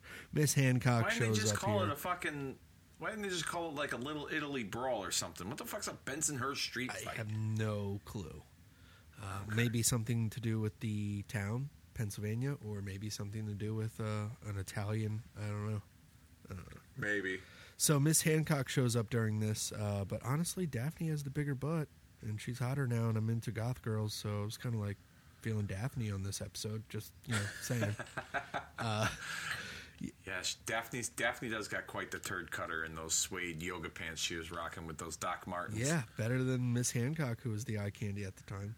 Um, Disco Inferno helps out Big Vito and off the top rope and crashing through crowbar. One, two, three. They go over. Nothing to see here, except the ladies. yeah, yeah. All right. Uh, coming up, it'll be Big T against Booker T. Booker is out and his music stops. And then we get Clarence Mason. But it's not Clarence Mason, it's Jay Biggs. Uh, and he announces the music that Booker has and he's been coming out to is owned by Harlem Heat. And Booker T no longer owns part of that name. So Big T and Stevie Ray are out with him too, and they're the new Harlem Heat. And Big T is Ahmed Johnson, right? That is correct. Yeah. And let, let let's continue uh, uh, describing how awful this storyline is. Also, the name Booker T is not allowed because T is property of Harlem Heat. So All right, all right. This is where I call bullshit right now. Okay, this is where I call, this is where my bullshit alarm goes off. All right, we're talking about names. okay? And I get the Harlem Heat name and maybe even the music to a degree. But now you mean to tell me that in wrestling as a kid, I'm supposed to believe that some guy is not allowed to use his real fucking name? Right. No, the letter T. No, that was like as believable. Like and I think I've told you this story of when WCW had uh, Ray Traylor and they signed him as the boss, and he lost that match to Vader. And Nick Bockwinkel said, "You're not allowed to call yourself the boss. You have to come up with a new name." How fucking dumb is that? Yeah, it's Just like this, this is fucking stupid too. Yep. Uh, didn't like this one. Um, this, yeah, stupid, stupid Sorry, stuff. my rant's no, over. stupid stuff here. uh, Stevie tells Booker he can't wear those flames anymore, and the music. Oh my god! And no tea. Oh my god! Yeah, Oh my god! and maybe he can find uh, uh, an old GI Bro get up. Wow, what a call here, right? Because later Booker will become GI Bro again, Yeah. right? He was GI Bro with the with the Misfits in action during the Russo Bischoff era, Yeah. when it was the New Blood and the Millionaires Club. Yeah. Which which I'm sure we are going to discuss at great length Mm-hmm. uh, later on down the line here on on uh, marking out the days. Yeah, and then Big T says he owns the letter T. And Big T and Stevie leave, and Clarence is running down Booker, and then Midnight uh, must have not passed Big T and Stevie backstage, I guess, because they walk by, and then all of a sudden, boom, she comes out, and she attacks Jay Biggs from behind, and then all of a sudden they come out, and uh, they beat down Booker, and yeah, and J Big sells his neck and gets walked out with Harlem Heat, and the music hits. dumb, dumb, dumb, dumb, dumb. Next, Norman Smiley gets attacked by three count. Jeff Jarrett says Finlay will be the ref for the match of the total package later tonight. After Knobbs uh, paid Jeff Jarrett with a lot of money to get a match with total package, well, guess what? He's getting that match. He's going to be the ref in it. Wah, wah. Stole your money. Anyhow, back from a break, Norman Smiley goes into that creepy casket and it closes on him. That was the demon's casket, right? Stupid shit. that is here. correct. Yep. Because they because they had to fulfill a contractual obligation with with Gene Simmons and Kiss. Um, Kiss Kiss had to, Kiss performed on a Nitro and gave Tony Schiavone a Kiss boner because he's a mark for Kiss, and so therefore Ladies WCW. and gentlemen, the greatest band ever, Kiss. Isn't that what he said? So then in the storyline, Kiss had to the the deal was was that they had to come up with a Kiss char- uh, themed character, um, which would be played by Dale Torborg, um, son of the former New York Mets manager Jeff Torborg, Wow. and. Um, Dale would Dale would be involved in one pay per view main event level match. Um, yeah, that's what that's what part of the deal was. I've also heard too on Bischoff's uh, uh, podcast. He talked about how WCW tried getting into business with Gene Simmons and the Kiss brand because Gene Simmons has been known to brand the Kiss. oh, they were pumping out logo toys at this time. I remember yeah, they had toys toy and line. like credit cards and like anything you could slap the Kiss name on, you could. Lunch boxes, T-shirts, everything. Yeah. And so they were trying to. Uh, they, they were trying. Bischoff tells a story how he like had a business meeting at Gene Simmons' home. Um, regarding this relationship with WCW, and the other part of it was um, in 1999 they were going to do a New Year's Eve Right. pay per view um, where Kiss was going to perform on this pay per view, and they were going to do a storyline where there was going to be a match where if they timed it out perfectly, um, the the pay per view would go off the air and go black.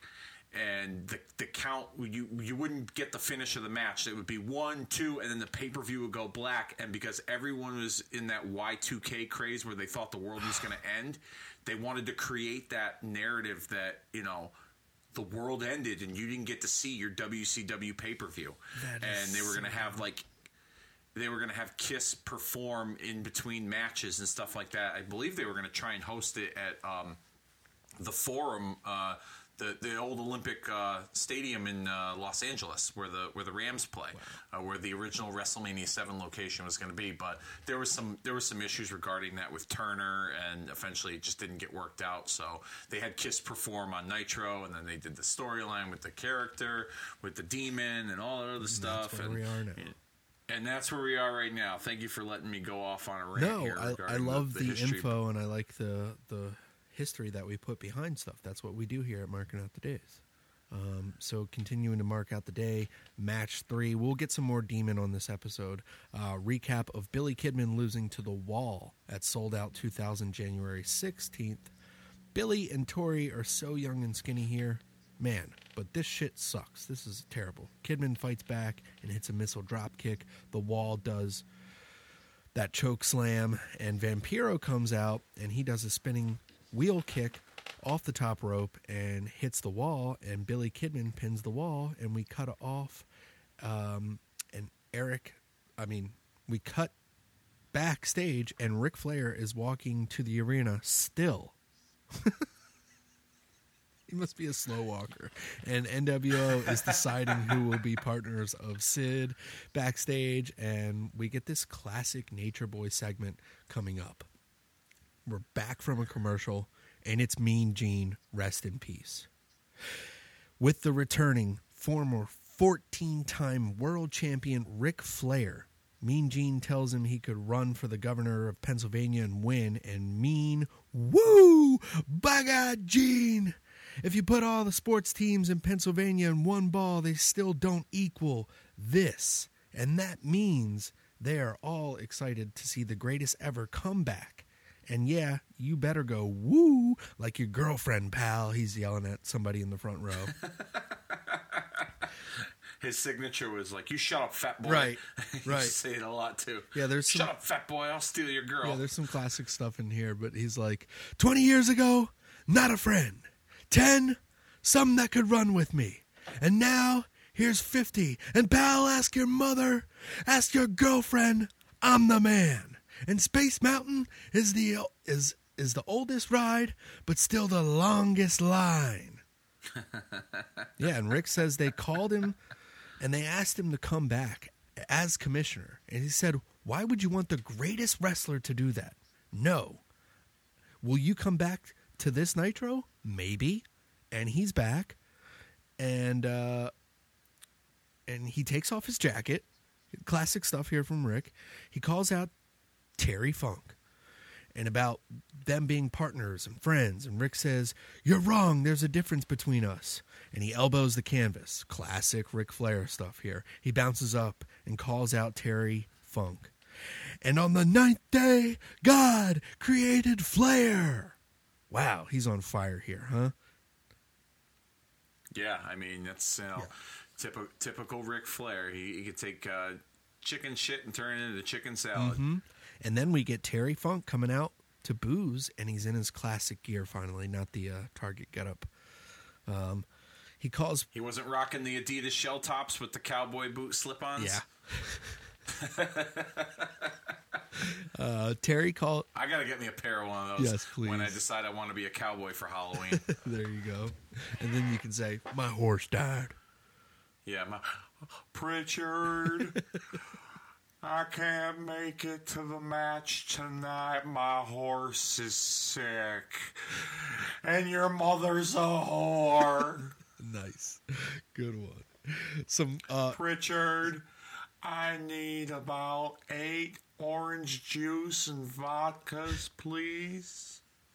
Did you ever hear that story? uh, I think, I think. WrestleMania 14 when he had that like when he took when he had that big like nasty looking bruise on his back and they were like telling him to like you got to go to the hospital, you got to go to the hospital. Okay. And he's at the WrestleMania after party and they finally convinced him, all right.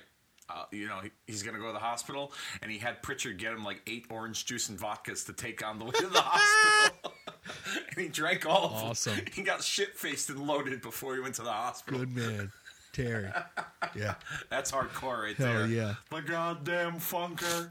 Classic stuff by Terry here. He continues uh, some name calling. He calls Flair a banana nose, horse tooth bastard. and Terry says that Ric is jealous and cynical because Mick Foley's book. And then there's a quote that Ric wouldn't make a decent sized pimple on the ass of Terry Funk. Oh my goodness! Look at that. We're getting personal yeah, now. Terry wants him to join him against the NWO and help WCW, and to whoop David Flair. Your boy's out of hand. Um, Ric tells Terry to come down, and Terry walks down. Terry's in the ring. Ric says, "Wow, that shirt says you call yourself the living legend." While I'm in the ring, and then we get a spinning toe hold and punches from Terry, and security separates the two legends, and we get some kicks from to Terry from Ric Flair, and they're separated again. Woo, woo, woo. This is a hot segment, but uh, yeah, two classic rivalry, two classic legends that had a classic rivalry coming together again in a 2000 edition of Nitro. I'll be honest with you. Back then, when this took place, I was like, just going backwards Yeah. with using a lot of the older guys, you know. Um, but I mean, I guess like nowadays, I can appreciate you know some of the things that these guys were best known Mm-hmm. for a little more. Um, but uh, I don't Their know. tiny I mean, was- contribution. yeah, yeah. yeah, it is what it is. Yeah, moving on. NWO backstage real quick, and Jeff Jarrett says, uh, "Looks like we just found Sid's two partners. Oh, gonna be Terry and Ric, maybe. Yeah. Uh, we go to a commercial. Back from a commercial. Mean Gene is with Sid, and he asks Sid what he thinks of Terry and Ric being his partners. And Sid does a great yelling promo, classic Sid stuff here. And someone will be power bombed straight to hell. Me, Gene. It's gonna hit you like a shot in the head. right. Is I the master and the ruler of the world hmm will win this match because I have half the brain that you do. I'm Sid Justice. Yeah. This is uh, Sid's episode two. Backstage, we get Miss Han- Hancock with Lenny and Lodi, and she can't get their wardrobe right, so they drop her as a manager. Stupid shit here. Commercial and back, and we get Lex Luger out with Miss Elizabeth. We get a recap of Last Thunder on Wednesday. The assault of Buff Bagwell. Uh, Liz rips the FUBU outfit off of Lex Luger. Hey man, that was nineties man. That, that shit was hot. Everyone was wearing FUBU. I think my mother was wearing FUBU. Like, you know what I mean? True. I wasn't, but shit. Yeah. Everybody else was. It was comfy. Fit Finlay comes out as the referee, and um, we we get Fit Finlay and Brian Knobbs in this match, and uh, Liz hits Knobbs with the bat to the back, and Fit Finlay walks out, and then Lex just breaks his wrist and or forearm of Knobbs with a chair, and this is that little story that they're going on right now is Lex is breaking everybody's arms, and the referees come out, the bells ring. Lex says he's the Cal Ripken of wrestling. You know what? Want to hear something stupid? This is so stupid. You're going to be like, huh? What? What? What? What, ma- what would make you think of this? Um, this version of Lex Luger, I was not a fan of, and here's the reason why. Number one, he looked so awkward and uncoordinated when he would hit somebody with a baseball bat and do this little, you know, injuring guys like he did it with Sting and he did it with a number of different guys. But the other reason why I didn't like Lex Luger because he stopped wearing wrist tape. Oh wow! Yeah, that's pretty fucking stupid. But I did not like Lex Luger because I was like, why isn't he wearing wrist tape anymore? It's too good for wrist. These are the things that go through my mind as a wrestling fan. Like Everybody honestly, has their little like, things, dude. I'm serious though. Yeah, I just I didn't I never understood that. I was like, okay, I'm cool. He got the tracksuit. He's posing. Yes. He looks like he's in good shape. He's fucking Miss Elizabeth. I want to fuck Miss Elizabeth, but then you know I wanted to fuck Miss Elizabeth in 2000, not currently today, obviously. Um, let's just be clear on that. Uh, but you know, and then, but he's got no wrist tape, and I'm like, that's not Lex Luger. Right. That's just not Lex Luger. Sorry. Like next. Yeah. um, I agree. There's little stuff like that with like Shawn Michaels. As much as I appreciate his comeback role, I hate the fucking pants and then the Rey Mysterio pants. I cannot stand those goddamn pants that flare out like that. uh, I just can't. Okay. Yeah. All right. All That's- right. I, I, I, I can understand why. I, I don't I don't necessarily agree with it, but I can understand and appreciate why. So I'll just leave it at that. Um. All right, moving on. Let's uh let's talk about Demon Norman comes out of the casket. Jesus, this is stupid, right? Yeah, I mean Norman had like that weird personality, the whole screaming Norman thing with the hardcore stuff, but uh, you know, this was just another part of it that I didn't think was Yeah. entertaining. We go Next. we go to a commercial and then we're back from the commercial and the de- the demon is there saying something to the authorities about his outfit being missing. This is so stupid because if he wants to be a badass, he shouldn't be complaining to fucking people like my outfit's gone. You know, like what a prima donna bitch. But uh Hold on a second. Now, hold on a second. So people complain that the, the storytelling in the Finger Poke of Doom was the shits, but no one has ever, no one's brought up the fact that the demon, the Kiss demon, went to the cops to to to to report a burglary of his fucking ring gear. true, right? Seriously, the, the, the, the- fucking Goldberg and the NWO and Nash and Hogan and Bischoff, they should all get an Oscar for what they did with the fucking Finger Poke and Doom compared to this bullshit. Agreed. He reported a burglary of his wrestling gear. Hey, dude, you're the Kiss Demon. They've made a ton of money. Buy your own shit. Oh yeah, it was terrible.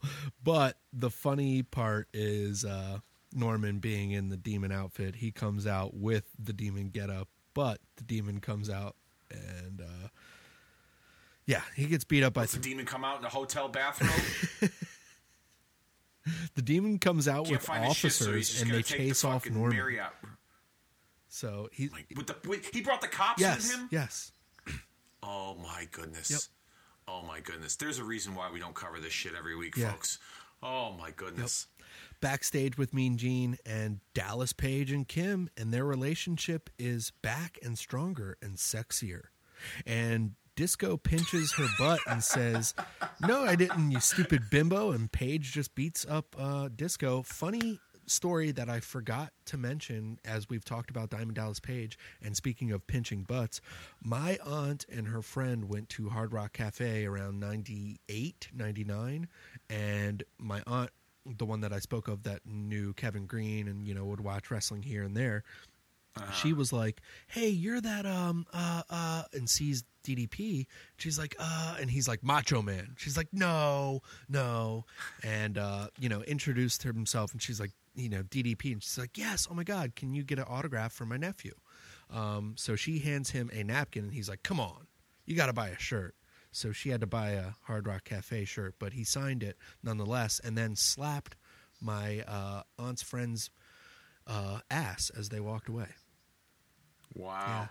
That's cool. That's cool. I, uh, I, I met Kimberly and DDP um, when I was uh, I was working. Um, I believe I kind of told this story a little bit. I was working uh, for a catering company at 15 years old. I was bussing tables at an arena that uh, Nitro was being held at. So I got to meet all of them. And she was sitting down at the table. And of course, I'm 15 years old. I probably got.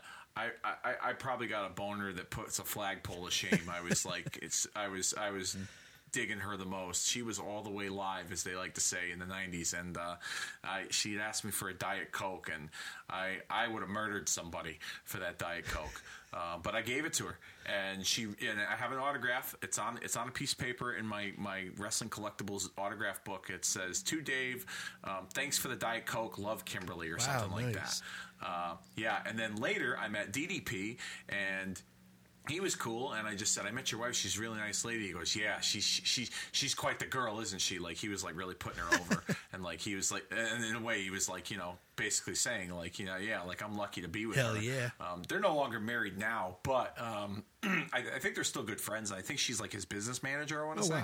wow. Um, I could be wrong, yeah, but like I, I watched the DDP documentary on uh, WWE uh, Network uh, a while back, and um, yeah, they, they they got divorced, but um, they both went to each other's weddings, which was which was kind of neat. It's good. They have a Um, good. you don't- I, I can see them having a cordial relationship afterwards. But man, she was fucking hot. Hell like yeah. I would have, I would, I would have killed, I, I would have killed, I would have done unspeakable things to be with her, and I might still to this day. I love the pink get up. Uh, that's one of my favorites. Yeah. Yeah, she had like a little skirt. She had like a bit like a like a sports Mm-hmm. coat with like heels and like a skirt and like a blouse. Like she had like an office type look. I was like, man, Jesus Christ, why do I gotta be 15 years old? Um, Fuck me. yeah, so uh, I don't know what happened to that shirt, but um, cool DDP and Kimberly stories from us. Moving on with this show, back from a break, and Disco is saying that Kim wishes she got her butt touched. And DDP is back and he beats up Disco some more in the crowd. And then finally they're in the ring area. And oh, guess what? This is the next match. Page hits the diamond cover, cutter one, two, three. And uh, yeah. And the Mamalukes come out to look after Buff. It's interesting. What's going on here? I don't know. I, I, feel like I feel like I feel like the, the recap you're giving me, it's like fucking Helen Keller wrote this episode. Of Oh, Nitro. I'm sorry. Yeah. So, uh, like, all right. Yeah. Just stupid shit. No, it's nothing. that- It's it's nothing wrong that you're doing in terms of the recap. It's just like holy shit, like you can't make sense of anything. No, yeah, it's stupid Like- here. Uh, the Diamond Cutter ends the match, and then we move on. Let's go to the main event. It's Jeff Jarrett, Ron, and Don defeating Terry Funk, Sid Vicious, and Ric Flair. Uh, no Ric Flair coming up, and then all of a sudden, uh, yeah, this is stupid, man. Uh, yeah. Is this how we're gonna end marking out the days on a sad note that this show fucking sucked? that Microphone- that was a lackluster episode of Nitro. Some s- shit there. Oh, Just tried goodness. to fill this episode in. You want to run us down with some January 31st, 2000 Monday Night Raw stuff from, guess what? Well- the Civic Center, Pittsburgh, fucking Pennsylvania. Jesus, dude. Yeah, We it- can't get away. Pennsylvania, yeah, they they're really marking out the marking out the towns in Pennsylvania uh, with the, when it comes to their wrestling. Um, but as far as this episode of Raw goes, this episode of Raw is most memor- memorable for the debut of the Radicals: Chris Benoit, Eddie Guerrero, Perry Saturn, and Dean Malenko, all making their debut for the World Wrestling Federation just two weeks shy of jumping ship and leaving WCW after the sold out pay per view event. Um, this was, uh, you know, uh, in the storyline, it was Cactus Jack who had invited them into the WWF. They got their front row seats. They made a statement by attacking Road Dog and uh, and and uh, I believe Billy um, of the New Age Outlaws and the uh, the, the storyline was was that they needed to earn themselves an opportunity, according to Stephanie McMahon and Triple H, uh, who were in charge at the time. Uh, this was this was probably the real, true last like Monday Night War like jump. Yeah. You know, in terms of like a talent leaving, like you had, you know, in the beginning of the Monday Night Wars, you had, you know, like Medusa and Hall and Nash, and you know all those big name DiBiase and all those big names that had jumped ship from WWF to WCW, and those were pretty shocking. And then as the war was, you know, escalating, uh, WCW would get a few, you know, would, would- would lose a few guys, Jericho and Big Show, but um, this was probably the last like big like real surprise. Like most people knew that they were probably going to head over there to the WWF, but you know when they saw it in front of their eyes on the TV screen, it was still like a oh wow, this is cool. Yeah. Like well, imagine, you know, I mean, everybody, when you look at those four guys, and this, and I certainly did this when I was a kid, um, but you looked at those four guys and you saw Benoit and you, you thought of Benoit and The Rock, Benoit and Austin, Benoit and Kurt Angle, Benoit and Triple Oh, H. yeah. Like you saw like dream matches lined up for Chris Benoit for the remainder of his tenure in the WWF. Yeah. But um, it, it was it, it was a sight to see, and it was a pretty cool moment that they were a part of it, um, and and in the manner that they had arrived. But this was probably the last true, real big moment of the war. Um, where WWF, this was almost in a sense like the final nail in the coffin Yeah. for WCW. Like they lost like a core group of their, you know, guys that were essentially the future for that company, and the WWF had them, and we all know how that went. Yeah. Yeah, this was a big moment for me seeing them come into WWF. Like you said, just you wanted to see every combination. Um, and then a, a new combination that we would get on this WWF episode of Monday Night Raw, January 31st, 2000, Kurt Angle against The Rock in a decent match. Um, Kurt Angle is from here, and he's this is like his beginning run as the top heel in WWF, huh? Yeah, they were they were grooming him for a big spot with this and putting him in there with The Rock, and I was kind of surprised at the time too because I didn't expect um, Angle to be in a position like this, but it worked and it was cool and it was fun and uh, they were playing off the stuff he had with Taz and. Being in his hometown and The Rock winning the Rumble, and so it was. It, this was definitely a lot of fun and early signs of what you were going to see with Rock and Angle years down the Right. road. Yeah. Um, uh, uh, that's about it on this episode. Not too much to see here um, uh, from WWF. I mean, the Radicals are conferring with Cactus Jack, you know, during this episode. Um, we have, like you told us, you know, that the Radicals assault Triple H and, you know, and shove him into Cactus Jack, who has the belt, and we go off the air, you know? Yeah, and you were you you were kind of tying up the the. I wouldn't say tie. I should say you were you were adding another dimension to the Cactus Jack Triple H story from their match at the Rumble, heading into the No Way Out pay per view a few weeks later.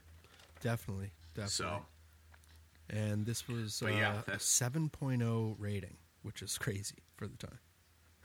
yeah, which probably was like a big part of that had to do, I'm sure, with like the Radicals uh, making their debut. I'm sure people had a feeling they were going to be a part of this show.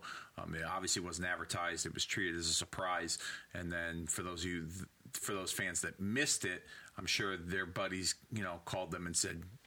Those WCW guys are on Raw. They're sitting in the front row. You got to turn on the TV, Right. and then I'm sure a lot of people, you know, I mean, everyone was tuning into Raw at that time. Yeah, I mean, there was God only forbid. uh, 2.8 for Nitro. Yeah, I mean nobody nobody gave a shit about Nitro. I mean look what they were writing. hey, you know? we did You today. you know, We covered that pretty good. yeah, we, we gave a shit about Nitro. So I mean, you know, they they should be thanking us, um, the people that wrote this. Yeah. Um, which I hear is J.J. Dillon, Kevin Sullivan, and, and the late Mike Graham. Um, so you, you guys should be thanking us for for, for giving this show. Um, the, the light of day because uh, you certainly didn't give a shit about giving this show the light of day for us wrestling fans 19 years ago. Well, uh, For I think sake. uh, I think yeah, fuckers. Um, so I think we covered what we can for the day, huh? What do you think? Yeah, I, I think this bus has has has uh, has has put some miles Yes. on on January 31st for sure. This Magic School Bus of Pro Wrestling podcast has certainly put some miles down, and I for one, um, I'm spent when it comes to January 31st. However, I am looking forward to next week because next week we go into the month of February. February the 7th. We got a lot of different things um, to discuss. We discuss uh, some stuff from Raw and Nitro in the year 2000. Okay, one one incident in particular, a certain um, a, a certain genetic freak.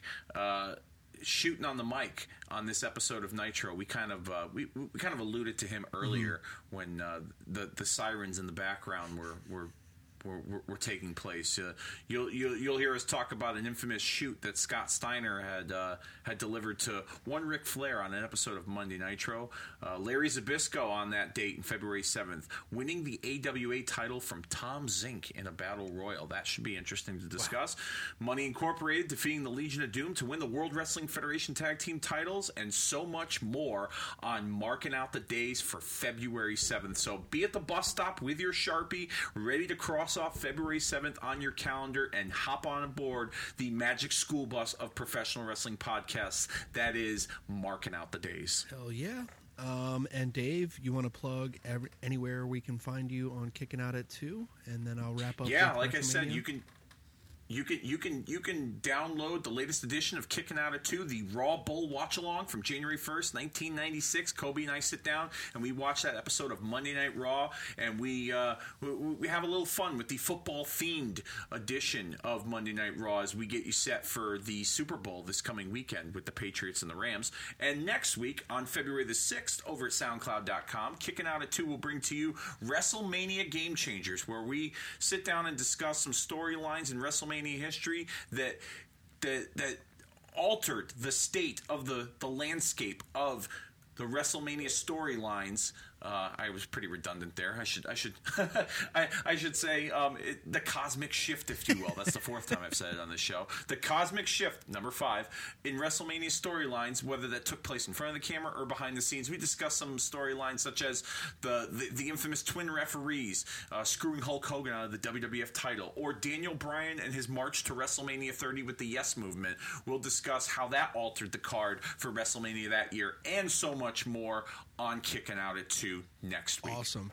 And you can find Hulkamania Dead, episode 13 on Retromania, as well as I'll be dropping some more Gaijin Wrestling Radio covering ROH, Ring of Honor, G1, Supercard, Road to Supercard, as well as Road to New Beginning from New Japan Pro Wrestling. And then we'll be talking Takeover Phoenix. What a great show it was. Um, all that and more next week on Retromania. You can find us on Facebook by searching Retromania with a W, on the Twitter by searching Retromania Pod. And you can write to us, retromaniapodcast at gmail.com. And as always, we'll be marking out the days every Thursday, me and Dave over here. Um, check us out. Thanks for joining us this week. Dave, as always, I had fun. Hope you enjoy the rest of your day and happy Royal Rumble Day to you. Thank you very much, my friend, and we will see you next week. All right.